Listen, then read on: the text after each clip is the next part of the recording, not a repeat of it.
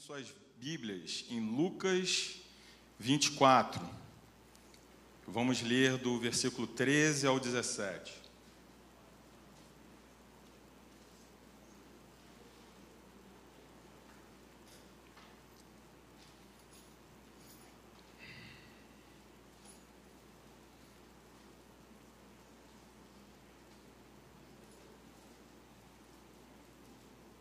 Amém? Não ouço páginas. Esse negócio de celular é ruim por causa disso, né? A gente acostuma ali, daqui a pouco a gente nem lembra a ordem dos livros. Faz parte. E o texto diz assim: E naquele mesmo dia, dois deles estavam caminhando em direção a um povoado chamado Emaús, que ficava cerca de 11 quilômetros de Jerusalém iam dialogando sobre todos os fatos recentemente ocorridos. Enquanto trocavam ideias e discutiam, o próprio Jesus se aproximou de ambos e começou a caminhar com eles. Entretanto, os olhos deles foram impedidos de reconhecê-lo. Então ele lhes questionou: O que vos preocupa e sobre o que ides discutindo durante vossa jornada? E eles pararam entristecidos. Pai, fala fala com a gente agora, Pai, aquilo que só o teu espírito pode comunicar, Deus. Eu reconheço que não posso nada. Senhor, tu sabes todas as coisas, não, eu não tenho condição de falar aquilo que o Senhor quer dizer principalmente quando eu sei que cada um precisa de algo diferente aqui e todos nós precisamos, Senhor, de uma mudança de estado real. Pai, tem misericórdia das nossas vidas nessa hora. Conhece os nossos corações e sabe as nossas vontades. E, Senhor, nos traz essa força no teu espírito, Pai, em nome de Jesus. O que está acontecendo aqui? O contexto é o seguinte: Jesus tinha acabado de morrer. Jesus foi crucificado numa sexta-feira e esses, esses dois discípulos estão caminhando no domingo. E eles estão meio perdidos, e eles vão naquele caminho, e eu imagino qual é o ânimo deles.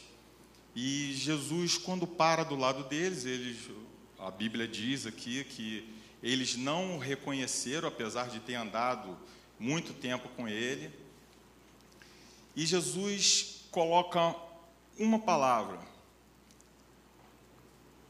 O que vos preocupa e sobre o que ides discutindo durante vossas jornadas. E a condição deles eram de pessoas tristes. E eu percorri os quatro evangelhos e tento imaginar qual era a condição dos apóstolos, dos discípulos que andaram com Jesus durante todo aquele tempo, que é, presenciaram todos os sinais e maravilhas que ele fez, ouviram todos os ensinamentos e a verdade que ele propagou diferente de tudo que eles já tinham ouvido naquele, até aquele momento. E de repente, diante da sua morte, a Bíblia nos mostra que todos eles ficaram perdidos e desanimados. E eu tentei um pouco debruçar sobre essa palavra triste, e eu peguei ela e ruminei, ruminei dela, eu tirei vários outros substantivos: tristeza, angústia, amargor, desânimo, desolação, desesperança, inconstância, despreparo, desorientação, fraqueza, descrença, desconfiança depressão, desilusão, confusão, obscuridade e medo. E esses homens, eles percorriam um caminho que aqui já está traduzido, mais ou menos 11 quilômetros, eu imagino mais ou menos daqui até Icaraí, e uma caminhada boa, né, em que a gente consegue trocar bastante prosa. E é muito bom, né, a gente caminhar e conversar ao mesmo tempo, a gente meditar sobre a palavra de Deus, e esses homens iam nesse caminho conversando. E eu imagino, a Bíblia não fala isso, mas eu imagino sobre o que eles iam falando.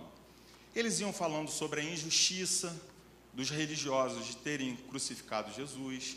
Eles iam falando sobre a politicagem de Roma, que mesmo não querendo crucificar Jesus, crucificou, porque na verdade, Jesus foi visto de uma forma utilitária por Roma, porque se ele não crucificasse Roma, provavelmente ia ter uma revolta ali. Eles falavam sobre a libertação de Barrabás, como poderiam aqueles homens prender Jesus e crucificá-lo no lugar de um criminoso de verdade? Eles falavam sobre todas essas coisas e muito mais. Eles falavam sobre quanto tempo eles tinham perdido do lado de Jesus. E naquele momento eu acho que isso era a maior dúvida na cabeça deles. Porque ao mesmo tempo que eles pensavam que aquilo tudo que Jesus estava fazendo era real e era verdade, eles não conseguiam entender porque ele tinha morrido. E aquele sonho de poder, aquele sonho de vitória que eles tinham, aquilo tinha acabado de uma hora para outra. Porque na cabeça deles e de todo judeu, eles esperavam um Messias que viesse para libertar Israel. Mas aquela libertação não tinha acontecido da forma que eles pensavam. Eles queriam uma libertação de Roma, do poderio, aquele império que governava. Na verdade, o sonho deles é que o, o império fosse a comando de Israel, porque eles liam as Escrituras e em todo momento eles iam vendo que o que estava escrito nas Escrituras era realmente isso que um dia Israel ia ser o centro do mundo e que o governo seria do mundo seria a partir de Israel. E como a Bíblia diz, eles estavam desanimados. Eles estavam entristecidos, eles estavam desorientados. E aqueles homens, se você puder perceber, eles estavam caminhando num sentido diferente. Jesus tinha morrido em Jerusalém e eles caminhavam em direção ao mar Mediterrâneo, para esse para essa vila. E eles não sabiam o que, que eles queriam, porque para eles o sonho que eles tinham tinha ficado para trás, tudo provavelmente tinha acabado. E de repente, Jesus aparece do lado deles e eles não reconhecem. E eles tinham um olhar deturpado da realidade. Vamos continuar a ler? No entanto, um deles, chamado Cleopas, replicou-lhes: Eis o único, porventura, que, tendo estado em Jerusalém, ignora os acontecimentos desses últimos dias? Ao que ele lhes indagou, de forma simples: Quais? E eles começaram a lhe explanar. Ora, o que ocorreu a Jesus o Nazareno, que era varão profeta, poderoso em obras e palavras diante de Deus e de todo o povo. E como os chefes dos sacerdotes e as nossas autoridades o entregaram para ser condenado à pena de morte e o crucificaram. E nós acreditávamos que fosse ele quem havia de, total, de trazer a total redenção a Israel. Mas, hoje já é o terceiro dia desde que tudo isso aconteceu. É verdade também que algumas mulheres seguidoras, seguidoras conosco nos assustaram, porque foram de madrugada ao sepulcro, mas não encontraram o corpo de Jesus. Contudo, voltaram e nos relataram que tiveram uma visão de anjos que lhes asseguraram que ele vive. De fato, alguns outros seguidores entre nós foram ao sepulcro e encontraram tudo exatamente como as mulheres haviam informado. Porém, não viram a ele. Vocês conseguem contar quantas conjunções adversativas tem nesse texto? Porém, mais, contudo, entretanto, ia, mas voltava, né? Eles, eles viram, eles foram no sepulcro, mas não encontraram o corpo dele. Elas foram lá e disseram que viram anjos, mas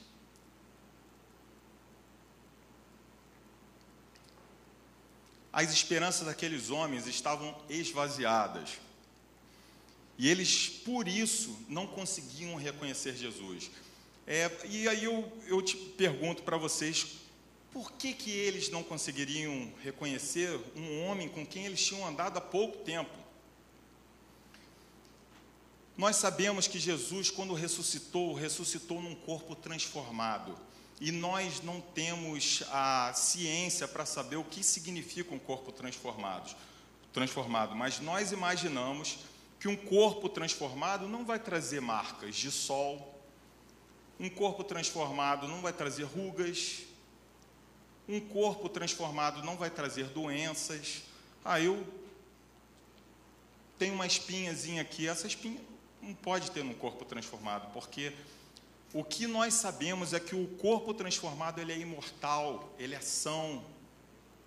E Jesus estava num corpo transformado.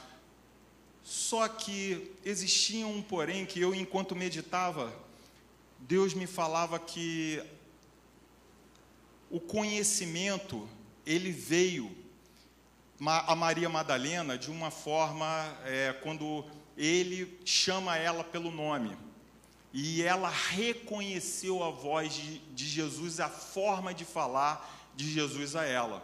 Para esses dois homens, eles não reconheciam mesmo Jesus falando com eles e a forma dele falar. Eles só reconheceram mais adiante, como nós vamos ver. Mas existe um, uma experiência espiritual que nós temos com Jesus, que faz com que os nossos olhos enxerguem espiritualmente. E o corpo, a nossa identidade num corpo transformado, ela precisa ser vista espiritualmente. Só que aqueles homens não conseguiam ver. E seguindo o texto, diz assim: não, desculpa, desculpa. É... Perdão. As mulheres, para você ter uma, uma noção, as mulheres, quando Maria Madalena vai ao sepulcro e ela retorna, ela relata aos discípulos que tinha visto dois anjos e tudo mais. E no verso 11 desse próprio capítulo, diz assim: As palavras delas pareciam contos infundados e eles não acreditaram nelas. Em Marcos 16, versículo 9, ainda fala assim: Quando Jesus ressuscitou, ao alvorecer do primeiro dia da semana, apareceu primeiramente a Maria Madalena, de quem havia expulsado sete demônios. Então ela foi e comunicou aos que com ele tinham estado. Eles, porém, estavam desolados e em prantos. Quando receberam a notícia de que Jesus estava vivo e fora visto por ela, não conseguiram acreditar. Era esse o estado daqueles homens. E eu começo a entender que em toda situação da nossa vida a gente passa por isso.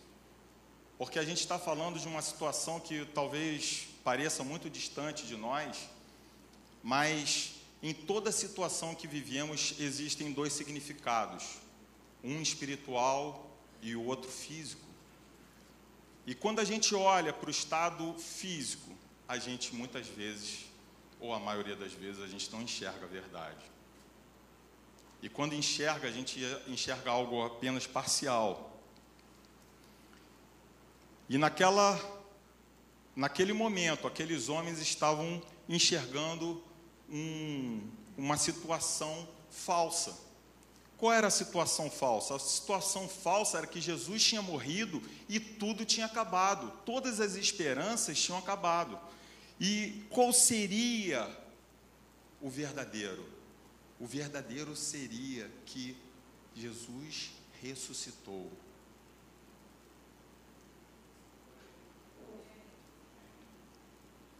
Jesus ressuscitou.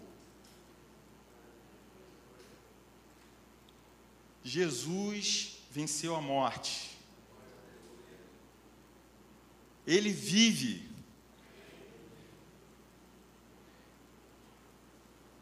Esse significado, se a gente parar de enxergar ele, a gente morre. E o tema da, da, mensagem dessa manhã, dessa noite é por isso não desanimamos. Porque nós enxergamos, nós não desanimamos.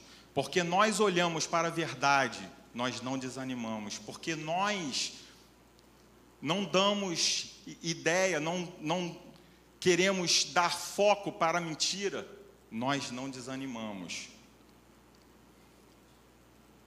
E aquele momento era um momento em que eles deveriam estar comemorando, porque a morte da cruz ela tinha um significado muito maior do que eles imaginavam.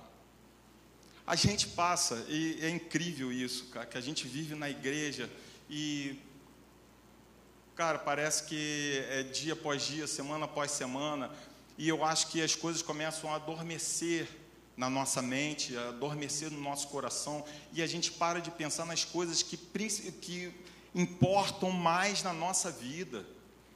Eu conversava com um amigo essa manhã e ele fala: Poxa, vocês não se cansam, não, porque eu sei que vocês têm três filhos e é muito difícil vocês tocarem muitas coisas e deve dar cansaço também, né? E vocês ainda têm muitas atividades na igreja, você se cansa, não? Eu olhei para ele e falei: se eu te falar que eu não me canso, é uma mentira. Mas eu sei que quando eu me canso, é porque eu não estou vendo a verdade.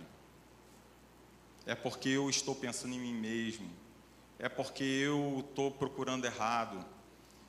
E eu comentei com ele, olha, um exemplo muito interessante que eu tive recentemente é que a Vivian tá, tinha saído para passear com as crianças, né? E me chamou, me ligou para eu ir até ela. E eu, naquele momento, eu não tive vontade de ir. Sabe por quê? Porque naquele momento Deus estava falando tanto ao meu coração e a minha vontade não era nenhuma de sair dali. Eu tenho alguns hobbies, eu gosto de esporte, eu gosto de passear, gosto de um bom restaurante, gosto de estar conversando com minha esposa em particular, gosto de estar com meus filhos brincando na praia, no parquinho.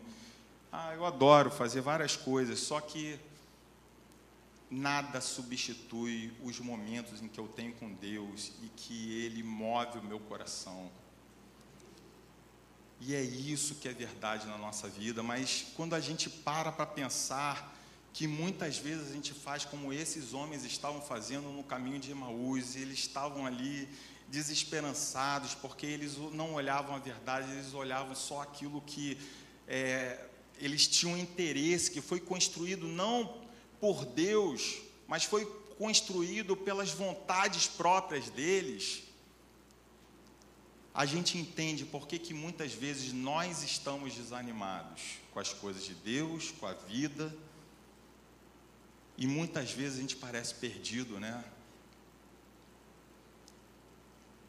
E eu posso citar agora um exemplo recente que vocês presenciaram há dois domingos atrás, que foram os adolescentes.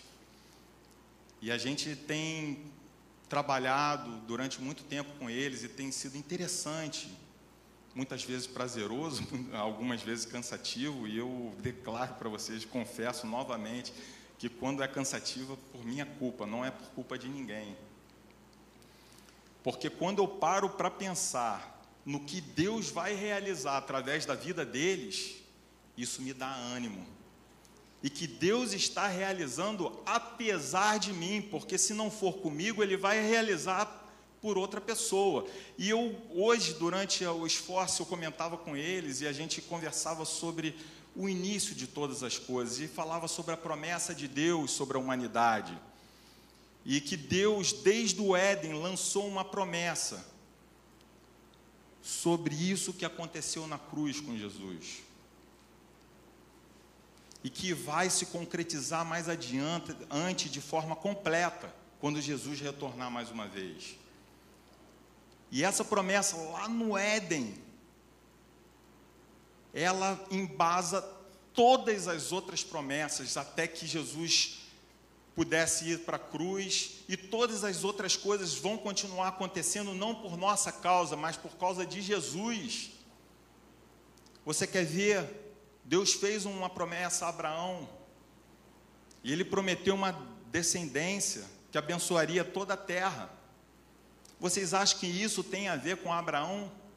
Você acha que Deus fez um povo a partir de Abraão por causa dele? Não, Deus fez um povo a partir de Abraão, para que a partir desse povo nascesse um rei e que ele fosse não só para Israel, mas que ele fosse para toda a humanidade. Aleluia. E hoje, muitas vezes, a gente se perde porque a gente começa a olhar para nós mesmos. E as circunstâncias nos dominam. As circunstâncias fazem com que a gente perca o ânimo, perca a alegria de viver. A gente começa a olhar para os nossos problemas e esquecer daquilo que Deus está realizando e que nós poderíamos entrar nessa corrente. Eu costumo dizer o seguinte: você quer ver seus problemas realizados, é, solucionados? É só entrar nessa corrente. Começa a caminhar com Jesus, eu vou te falar, é como se fosse caindo tudo pelo caminho. A partir do momento em que você não se preocupa com você mesmo, as coisas vão ficando para trás. Esse é o Evangelho de Jesus. A cada um tome a sua cruz e me siga. Aquele que perder a sua vida, ganha-la. Aquele que quiser ganhar a sua vida, perder-la. E a lógica, muitas vezes, é diferente daquilo que a gente pensa que deveria acontecer, né? Porque a gente tem um sentido próprio de justiça e a gente acha que não pode acontecer nada com a gente. Muitas igrejas pregam um triunfalismo. A gente já viveu muito tempo sobre a pregação da, da prosperidade. Eu acho que de repente isso ficou meio maçante e aí mudaram, mas ainda existe o triunfalismo, né? Você tem que vencer em toda situação, mesmo quando você está errado. Mas isso não faz parte da, da verdade de Jesus. A verdade de Jesus é o evangelho da cruz. E ele morreu naquela cruz para vencer algo que ninguém venceu. Deus fez desde o início os sinais, e isso Jesus estava falando para aqueles homens. Vocês não entendem nada todas as coisas haviam sido profetizadas e que Jesus teria que padecer naquela cruz. Olha o que, que Jesus diz para ele, para eles. Então lhes admoestou Jesus, ó tolos de entendimento e lentos de coração, para crer em tudo quanto os profetas já declararam a vós. Ora, não era imprescindível que o Cristo padecesse para que entrasse em sua glória? Então, iniciando por Moisés e discorrendo sobre todos os profetas, explanou-lhes o que a seu respeito constava em todas as Escrituras. Aqueles homens, eles na verdade eles vinham de, um, de uma tradição oral que muitas vezes eles nem liam as Escrituras completamente, eles era aquilo era passado para eles e todo mundo acreditava daquela forma. Eles, eles esperavam o Messias não que viesse instalar um reino, um reino dos céus. Quando eu, eu acho muito interessante quando Jesus está conversando com Pilatos e Pilatos, Jesus é levado pelos religiosos até Pilatos e diante de Pilatos ele fica quieto e Pilatos meio que se admira. E ele pergunta para Jesus: Você é o rei de Israel? Jesus responde: Tu mesmo dizes. E ele completa: O meu reino não é deste mundo. Se fosse desse mundo, os meus súditos estariam aqui para me buscar. Mas muitas vezes a gente quer entender o reino de Jesus como se fosse desse mundo. E a gente luta pela nossa carne e pelo nosso sangue, a gente não luta pelo nosso espírito. O que, que Paulo diz? É o espírito. A gente, as nossas armas são espirituais. O nosso entendimento vem através do espírito. A gente precisa caminhar com Jesus entendendo as realidades espirituais. Se a gente ficar baseado nas, nas realidades físicas, a gente inevitavelmente nós vamos cair como aqueles homens caíram no falso entendimento. E eu sei que hoje reina entre muitos cristãos um falso entendimento sobre o evangelho. Um evangelho que a gente tem que buscar comodidade, um evangelho que a gente tem que buscar vitória, um evangelho que a gente tem que buscar riqueza, um evangelho que a gente muitas vezes não acredita no pastor, na instituição em que a gente congrega, e a gente, na, na maioria das vezes, a gente usa isso como artifício para justificar os nossos próprios interesses. Porque o meu interesse não é trabalhar na igreja, o meu interesse não é ter paciência com ninguém, o meu interesse não é amar ninguém, o meu interesse é só cuidar das minhas coisas. E isso já é demais, porque é difícil, né? A gente tem um trabalho que nos toma muito tempo, a gente tem filhos que nos toma muito tempo. A gente tem os nossos lazeres, né? Ninguém é de ferro. A gente precisa se divertir. A gente precisa ganhar dinheiro para pagar as nossas contas e alguma coisinha a mais. Uma viagemzinha não faz mal para ninguém, né?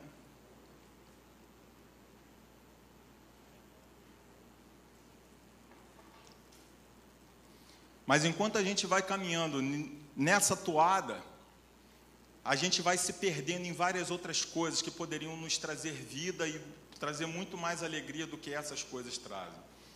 Eu fico muitas vezes refletindo sobre o, uma viagem à Disney, é muito interessante, né? Muitas pessoas sonham em ir para a Disney, mas uma viagem à Disney custa um, uma fortuna e você tem que passar, você passa 15 dias lá. Então você trabalha anos para passar 15 dias se divertindo. E aí eu acho que sai de uma proporção, porque você. Cara, eu estou sonhando com o quê? Isso é para mim ou é para os outros? O que, que isso está fazendo tanta diferença na minha vida? Enquanto eu passo ano após ano com tantas dificuldades, com dívidas, eu passo ano após ano sem fazer várias coisas que eu poderia. E as nossas necessidades básicas, elas são, cara, muito pequenas. As nossas necessidades básicas que podem nos trazer alegria de verdade, elas são, cara, elas estão ao nosso alcance, ao alcance de todo mundo praticamente.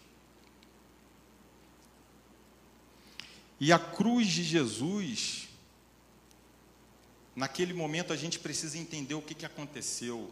Desde Moisés, ele fala, e ele fala que desde Moisés as coisas já, já iam sendo ditas a, a respeito dele.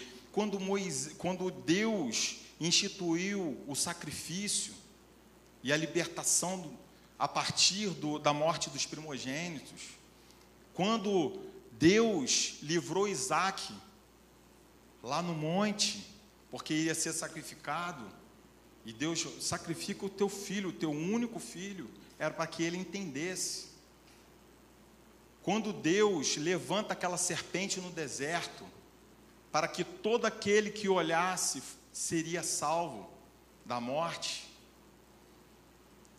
tudo isso já tinha sido predito, e o sacrifício, ele, é, na época do Antigo Testamento, era de um animal e esse animal ele precisava ser puro, sem nenhuma mancha, sem nada, ou seja, ele não podia ter pecado.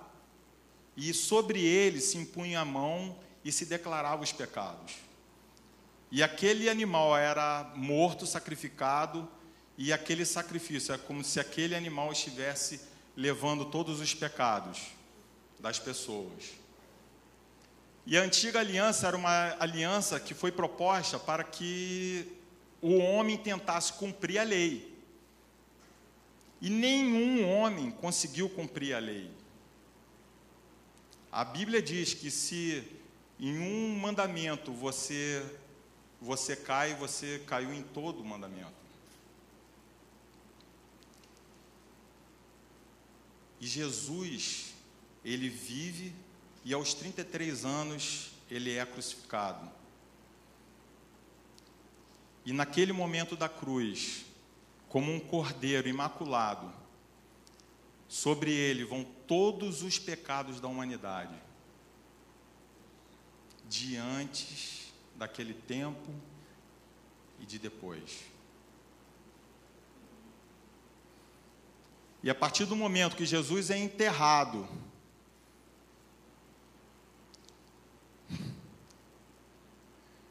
a morte não conseguiu segurar. A morte, a morte foi até ele, mas o poder da morte tinha acabado.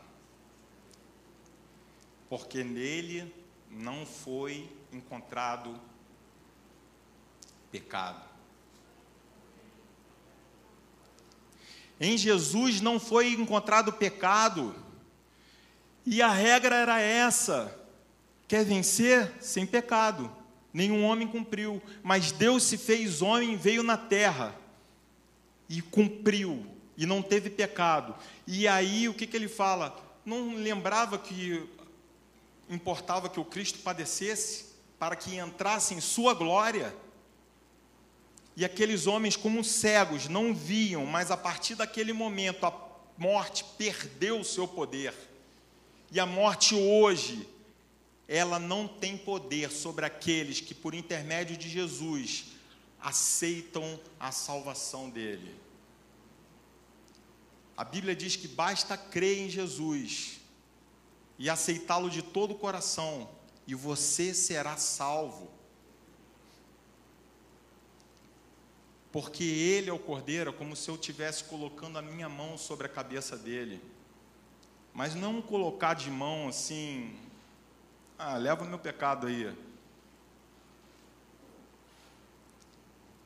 E o que acontece justamente é isso que muitas vezes nós fazemos. Nós colocamos a mão sobre Jesus e a gente fala: ah, Jesus leva o meu pecado. Jesus leva o meu pecado. Jesus leva o meu pecado. E não é isso. Jesus mesmo, ele quando fala essas coisas aos homens, ele traz três indicações sobre aquilo que a gente precisa mudar em nossas vidas para poder alcançar ele. Tolice de entendimento, lentidão de coração e incredulidade.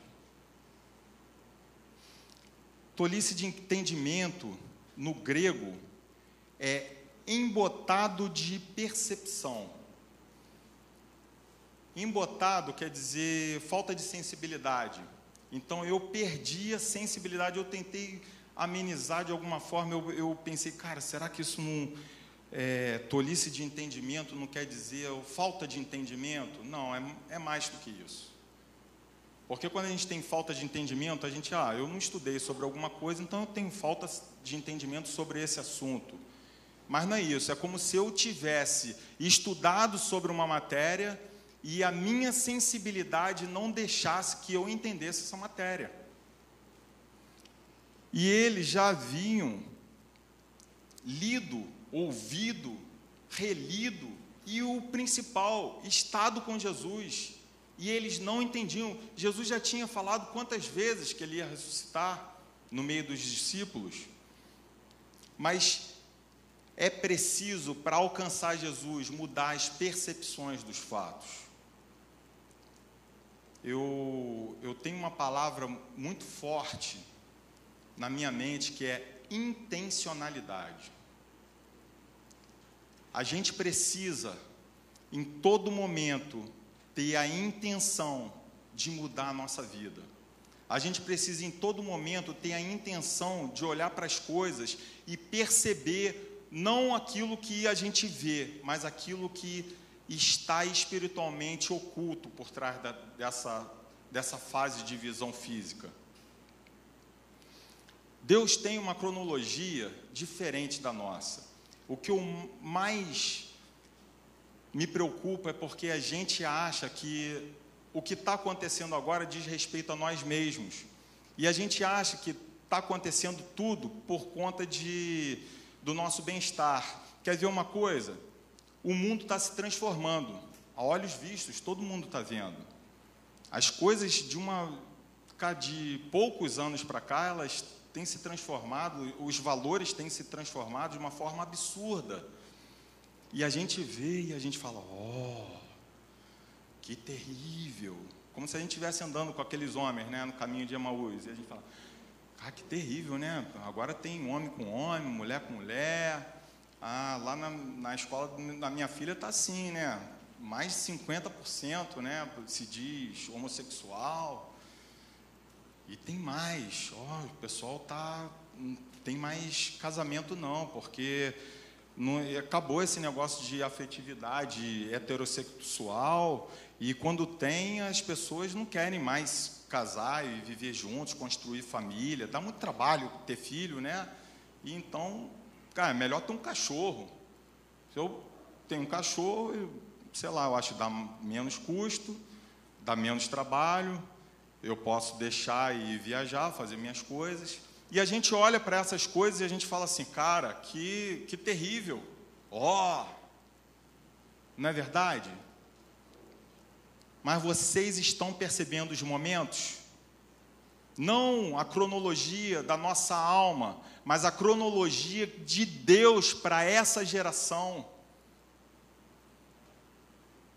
Eu não sei quanto a vocês, mas hoje eu falava com eles ali no Esforce, e eu tenho isso certamente para o meu filho, para os meus três filhos. Eu tenho que preparar meus filhos para morrer.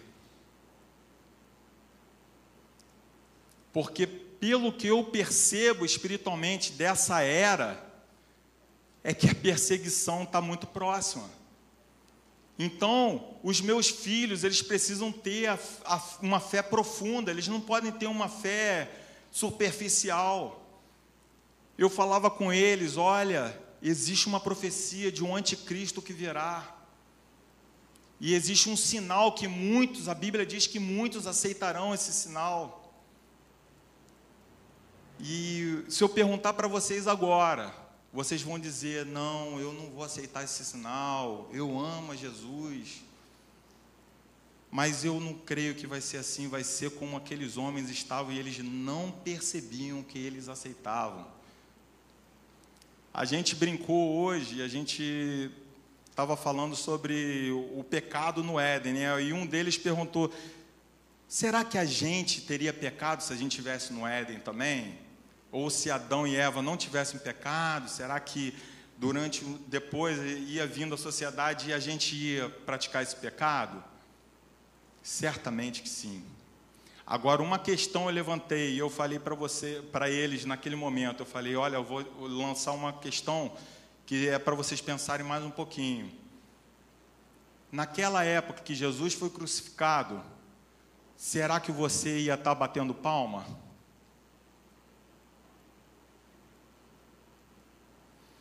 Ah, é um maluco. Ele é um vigarista. Crucifica-o. Crucifica-o. Crucifica-o. Crucifica-o. Será que a gente já está lá batendo palma também, alienado da verdade que existia naquele momento? E eu, eu preparo os meus filhos para morrer para Jesus.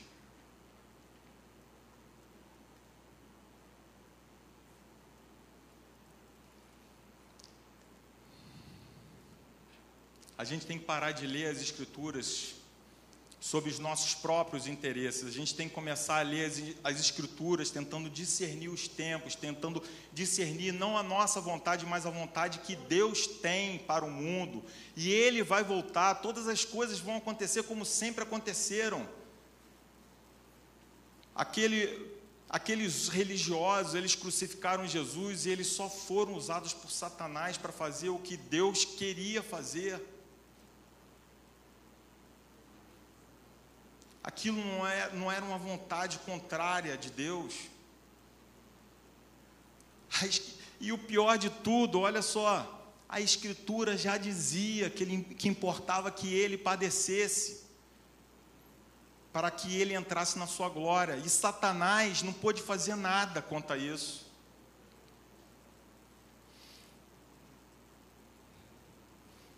A gente tem muitas ansiedades e preocupações sobre tudo que acontece. Eu sei que problemas acontecem e eu imagino como é você ter um grande problema. Eu tenho grandes problemas de vez em quando. Mas isso não pode tirar o meu foco da verdade. Porque problemas são coisas que vão ficando pelo caminho, como eu disse. E ainda vou falar uma, mais uma coisa. Hebreus 11, eu não vou ler agora, mas Hebreus 11, ele traz a, o elenco de vários heróis da fé. E uma coisa é sensacional, que no final ele cita que nenhum deles viu a promessa se cumprir. Abraão não viu um povo gigante como sua descendência. Davi não viu a sua descendência herdar o reino. E nenhum deles viu a Jesus, muito menos. Então, entre aquele tempo em que eles viveram e o tempo em que foi realizado a verdadeira obra de, de Deus, aquilo ali, cara, eles não conseguiram ver nada. Então, por que, que esses homens nunca desanimaram? Por que, que nós desanimamos? Por que, que muitas vezes a gente para de buscar, e eu não estou falando de igreja, eu estou falando de buscar Deus, de buscar o crescimento da nossa fé, de buscar uma relação próxima com aquele que pode te dar sentido na tua vida. Por que, que muitas vezes a gente não faz isso e desanima? Porque a gente já perdeu o sentido da verdade. E Jesus ainda fala para eles: vocês são tardos de coração e no grego é mais ou menos assim um retardado de sentimento, como se você tivesse retendo, como se você tivesse uma dureza que impede que você sinta. A gente tem alguma coisa que a gente pode chamar até de fortalezas nas nossas vidas que nos impedem de sentir aquilo que Deus está preparando para a gente. Deus não quer que a gente viva numa mentira, ele, ele não quer que a gente viva mais ou menos, Ele quer que a gente viva numa plenitude de fé e de esperança. E eu não estou falando aqui, cada vez que eu falo isso, eu não quero que vocês pensem que eu estou falando assim de prosperidade. Porque muitas vezes a gente fala, ah, não quer, Deus não quer que a gente viva na pobreza, Ele não quer que a gente viva na pobreza. Mas muitas vezes Ele não quer na, que a gente viva na extravagância também, porque eu já vi tanta gente que se perdeu na extravagância. E a pobreza, eu, eu esqueci o salmo, mas tem, tem um salmo, um provérbio que fala isso. Que você não, não pode, eu acho que é o último provérbio.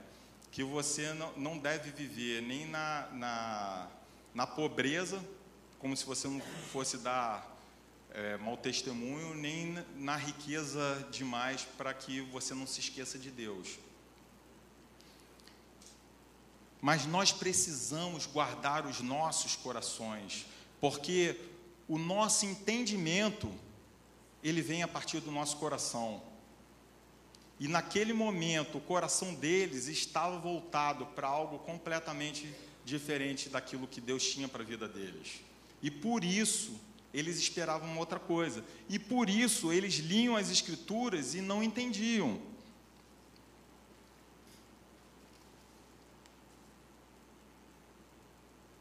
Todo movimento espiritual ele começa no coração. E o coração é o lugar, a gente fala coração, mas é como é o centro das nossas emoções. E eu posso dizer com certeza e convicção para vocês que a partir do nosso coração existe um único caminho para Jesus. Sabe qual é? O caminho do arrependimento. A partir do momento que a gente reconhece os nossos erros, que a gente se coloca como pobre de espírito, que a gente se coloca diante de Jesus como aquele que não pode nada, que tudo que a gente tem provém dele, tudo que a gente teve e que a gente conquistou hoje não é por nosso próprio esforço, mas é porque Deus possibilitou que nós tivéssemos. Se você tem inteligência hoje é porque Deus te deu. Se você tem saúde hoje é porque Deus te deu. Se você tem riqueza hoje é porque Deus possibilitou que você tivesse. Se Ele travasse o teu caminho, duvido que ele, você ia ter.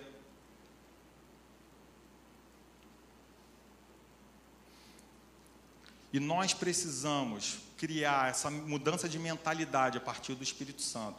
Aí é o arrependimento que nos leva a uma abertura direta para Jesus. E Jesus nos envia o Espírito Santo. Dentro de nós é o único capaz de preencher todo o vazio. E é o único capaz de fazer qualquer outra coisa.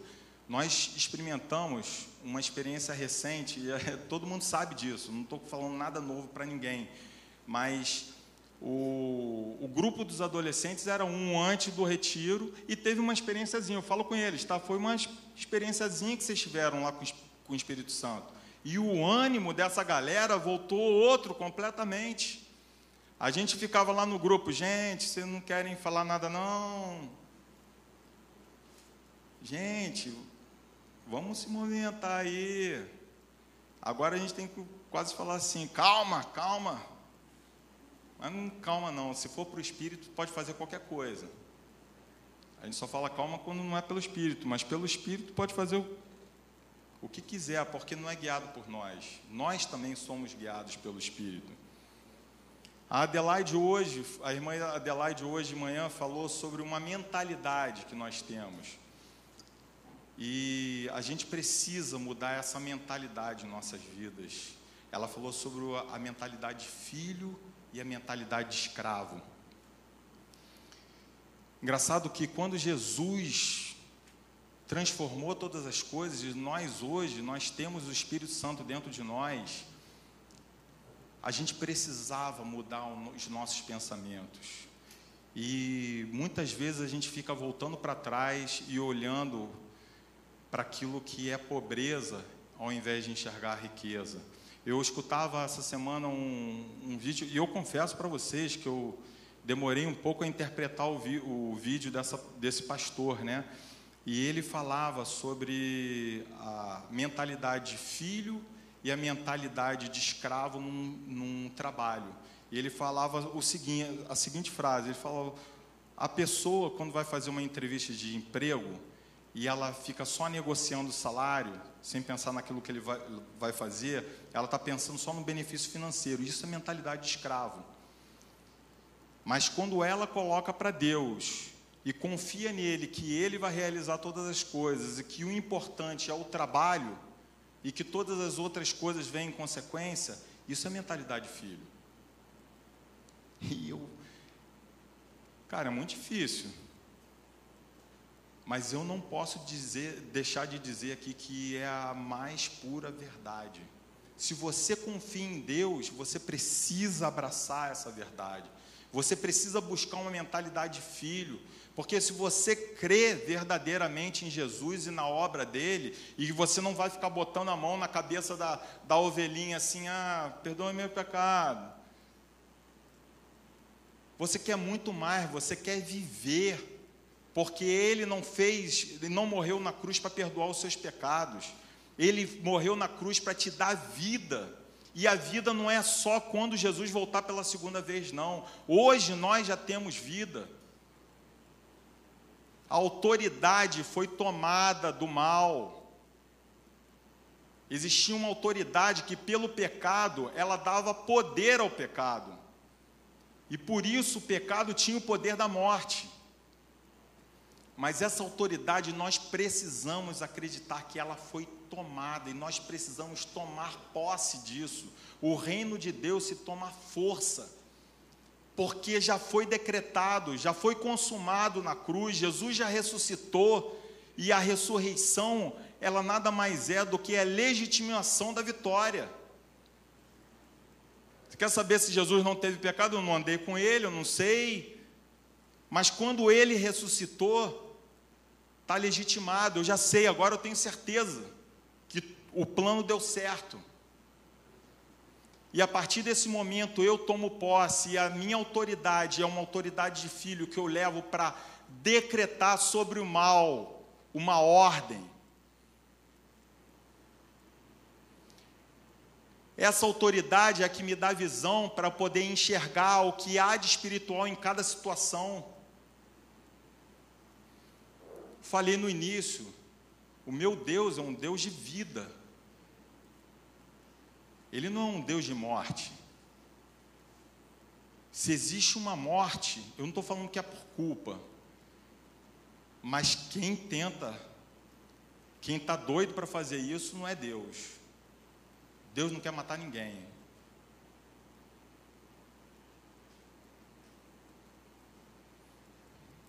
E por último, Jesus fala com eles, incrédulos.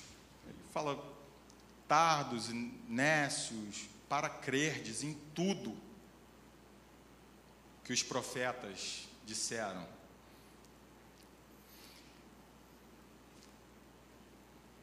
eu fico perplexo porque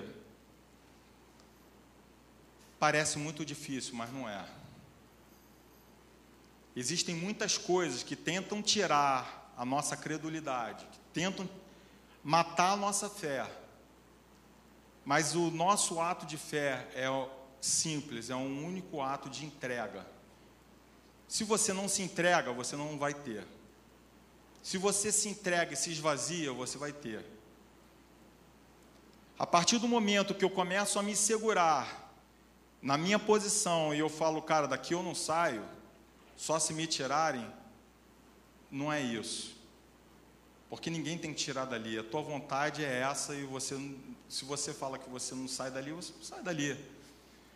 Mas a partir do momento que você começa a se entregar, se arrepender, e começa a falar com Jesus: Jesus, eu não tenho força, eu não tenho fé, eu não estou entendendo. É Ele que te dá força. Jesus falou uma coisa que nunca pode sair da cabeça de ninguém: o meu, meu jugo é suave, o meu fardo é leve. Ele não falaria isso se o jugo dele fosse, fosse pesado. E ele falou isso para homens que todos eles morreram sacrificados em nome dele. Jesus era um louco, era um mentiroso. Como poderia ele falar que um fardo é leve se o cara ia ter que ficar preso praticamente a vida dele inteira? Porque o sustento vem do Senhor, em qualquer adversidade. E se a gente não tiver isso, a nossa fé já era, ela morreu. E o final da história, a partir do versículo 28, diz assim: Ao se aproximarem do povoado para o qual se dirigiam, Jesus fez com quem ia continuar a caminhada, seguindo mais à frente. Porém, eles muito insistiram, rogando-lhe: Fica conosco, pois é tarde e o dia já está chegando ao fim. Então ele entrou para ficar com eles. E aconteceu que, quando estavam reclinados ao redor da mesa, tomando ele o pão, deu graças, partiu e o deu a eles. Nesse mesmo instante, se lhes abriram os olhos e o reconheceram. Ele, contudo, desapareceu diante dos olhos deles e questionaram-se entre si. Porventura não nos queimava o coração quando ele, durante a nossa jornada, jornada nos falava, quando nos explicava as Escrituras, E na mesma hora, levantando-se, retornaram para Jerusalém, onde encontraram reunidos os onze e outros seguidores com eles. A gente não está falando de homens incrédulos. Assim como nós, nós não somos incrédulos. Se você fosse perguntar para esses homens o que, que eles queriam, apesar, ah, eu quero eu quero que seja um libertador de Israel, mas eu entendi errado. E a tua verdade eu, eu agora vou acreditar. E eles queriam, na verdade, era isso. Eles queriam Jesus. Só que as esperanças deles estavam baseadas em fatos irreais. E muitas vezes as nossas esperanças estão baseadas em coisas que não pertencem a Deus. Mas nós queremos, isso importa. E a partir de um momento, Deus se mostrou a eles e eles abriram as suas visões e começaram a enxergar. E sabe o que, que eles fizeram? No mesmo instante, você não sei se vocês perceberam no texto, mas o texto ele fala que quando Jesus fez que ia adiante, eles usaram um, um artifício para convencer Jesus a ficar. Vocês lembram qual foi? Eles falaram assim: olha, já é tarde, vai escurecer, fica aqui com a gente.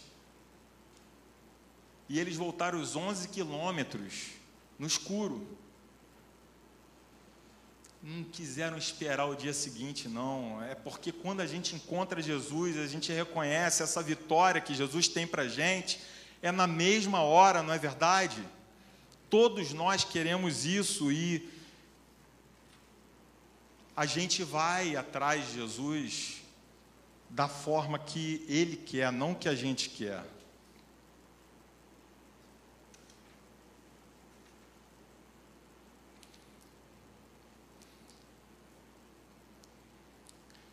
Aos olhos daqueles homens, que, que a Bíblia diz que estavam como se tivessem escamas, eles passaram a ver. E a verdade é que eles queriam mesmo ver, mas não conseguiam alcançar Jesus. Eles liam a Bíblia, mas eles não conseguiam entender o que, que as Escrituras diziam. Eles não conseguiam entrar no plano de Deus, eles continuavam nos seus próprios planos. Eles já estavam indo num caminho diferente. O plano era ficar lá em Jerusalém, junto com os outros, mas eles falaram: ah, cara, agora já era, vamos embora. Ah, deixa, fica aí, gente. Aí, não estou aguentando mais esse clima, não, vamos embora. E eles permaneciam nos seus próprios direcionamentos e cada dia mais interesse, conforto, benefício individual iria tomar a vida deles de volta e eles iam voltar à estaca zero, procurando um novo Messias, porque aquele provavelmente, como eles tinham relatado, era um profeta poderoso em palavras e ações, né? Diante de Deus e todo o povo. Não é assim que eles relataram Jesus? Mais um profeta, que pena que morreu. Vamos esperar, continuar esperando o Messias aqui. E eu queria concluir dizendo que existe só um sentido na vida. Não existem dois sentidos na vida. Você pode buscar qualquer coisa para preencher os seus vazios, mas você só vai encontrar uma coisa que pode preencher o seu vazio. E é o Espírito Santo. É Jesus. É o Espírito de Jesus para facilitar o entendimento que habita dentro de nós. E ele só habita dentro de nós se nós o convidarmos para ele entrar. Existe uma diferença entre o Antigo Testamento e o Novo Testamento que muitas vezes nos passa despercebida. E nós acreditamos ah, que naquela época a gente olha para o exemplo de Davi, a gente olha para o exemplo de Moisés, a gente, cara, que lindo, que legal. Eu queria Neemias, a gente estudou recentemente. Ah, eu olho para Neemias, eu quero ter essa, esse vigor. Poxa, muito legal, o cara muito bom, né? Saiu de um lugar, foi viajar para o outro para reconstruir, entendeu que aquilo era obra dele e foi embora. E eu me embaso nisso e aí eu esqueço que Jesus disse que dentre os nascidos de mulher, entre os profetas, o maior foi João Batista. Até aquele momento. Mas no reino de Deus, até o menor será maior do que ele. Então a gente está esquecendo desse potencial que Deus entregou para a gente. Mas sabe o que a gente tá, acaba fazendo? A gente vive pior do que no Antigo Testamento, porque nós fechamos a entrada do Espírito Santo em nossas vidas. Da mesma forma que esses homens no caminho de Emaús estavam fazendo. Enquanto a gente fechar os nossos olhos, nós não vamos conseguir ver Jesus. Enquanto nosso, os nossos olhos estiverem focados no que não é a verdade dele, a gente só vai enxergar a nossa própria verdade. E aí vem o desânimo. E eu quero dizer, e eu já digo isso para mim, quando eu estou desanimado. A Tati até foi usada né, no, na virada do ano para me, me entregar um versículo naquela, naquele ato profético que a gente fez aqui. E a palavra, o versículo que ela fala era alguma coisa assim, está tá anotado aqui, mas é não desanime, que Deus vai realizar a obra. Muitas vezes a gente se esquece disso, a gente esquece que a obra não é nossa e a gente fala, ah, não está acontecendo, estou fazendo errado. Você está fazendo do jeito que Deus está fazendo, está falando para você fazer, então está certo. Ah, você está fazendo segundo os seus próprios interesses, então provavelmente está errado.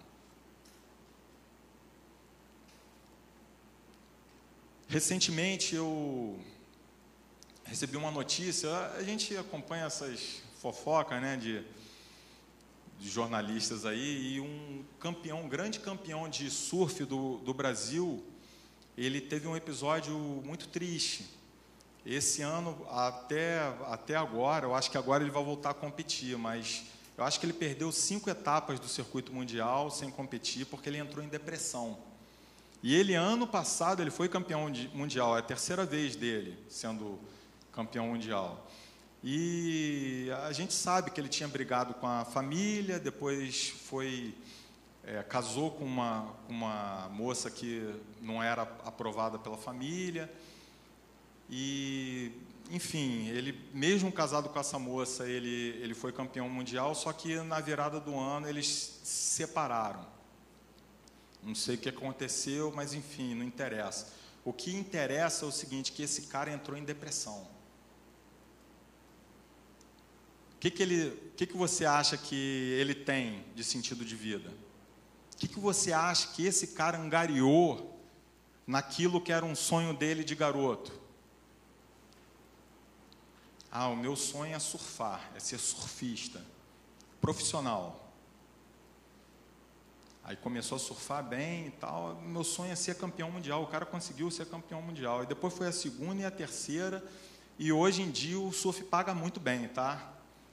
porque há, há muito tempo atrás ele não pagava, mas hoje é coisa de milionário. E ele hoje é um milionário, campeão mundial, aclamado em todo mundo, reconhecido em todo mundo, em depressão. Por quê? Porque perdeu o sentido da vida. O sentido da vida não está nesse, nesse tipo de aquisição. Amém?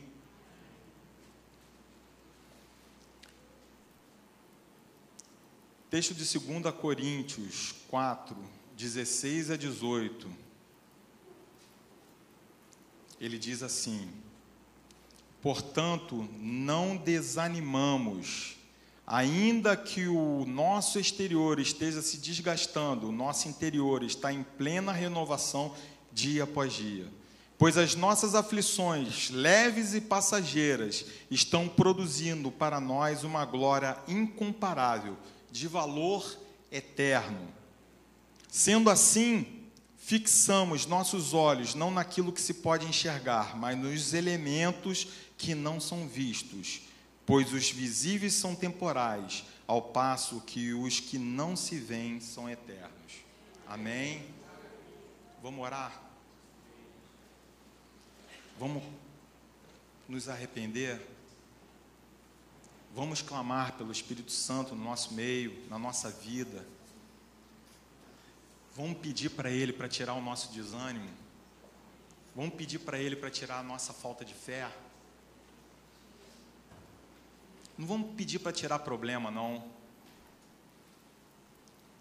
Eu tenho certeza, a partir do momento que nós alcançarmos a Deus e Deus habitar verdadeiramente dentro de nós, os nossos problemas vão ser diminuídos. Eles vão continuar existindo. Ninguém falou que a gente, o cristão não tem problema. Mas a partir desse momento, a nossa vida vai tomar uma condução tão diferente, o nosso ânimo vai ser tão diferente que esses, esses problemas eles não vão fazer tanta, vão ter tanta força sobre as nossas mentes e o nosso coração.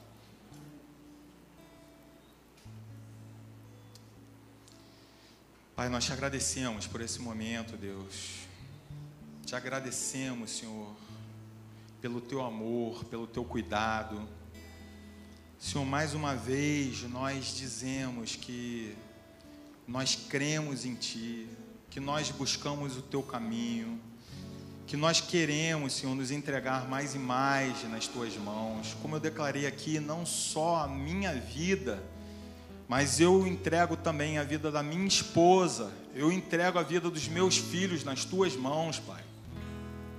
Pai, eu entrego meus hobbies, eu entrego tudo que o Senhor tem, eu entrego a minha casa, o meu dinheiro, tudo é teu, Senhor. A única coisa que eu te peço, meu Deus, é que o Senhor inunde o meu coração com teu espírito, Deus. Que as palavras de Jesus elas façam morada e sentido verdadeiro em minha vida, porque Ele disse e eu pego isso como uma promessa que o Senhor, o fardo dele é leve, o jugo dele é suave. E eu quero reencontrar na minha vida esse prazer de te adorar, esse prazer de te seguir, esse prazer de te conhecer mais e mais a cada dia, Deus entrego a vida dos meus irmãos e dessa igreja, Pai. Te agradeço por tudo que o Senhor já tem feito, nós temos visto como tem funcionado, Pai. Como o Senhor tem, Senhor, tido misericórdia das nossas vidas. E como o Senhor tem plantado amor em nosso meio. Que esse amor, Senhor, ele queime cada vez mais forte. Que esse amor possa inundar esse lugar, Deus de forma que ninguém escape dele. Pai, nós pedimos que o Senhor nos abençoe naquilo, Senhor, que te buscamos para fazer no que é na tua direção, Pai. Fecha todas as portas malignas na nossa vida. Nós repreendemos todo espírito de engano nesse lugar nós repreendemos toda fofoca e toda mentira nesse lugar, Deus. Senhor, nós não temos, Senhor, nada do que nos vangloriar não é sobre nós, mas é sobre ti. Mais uma vez declaramos aqui, em nome de Jesus, Pai. Amém.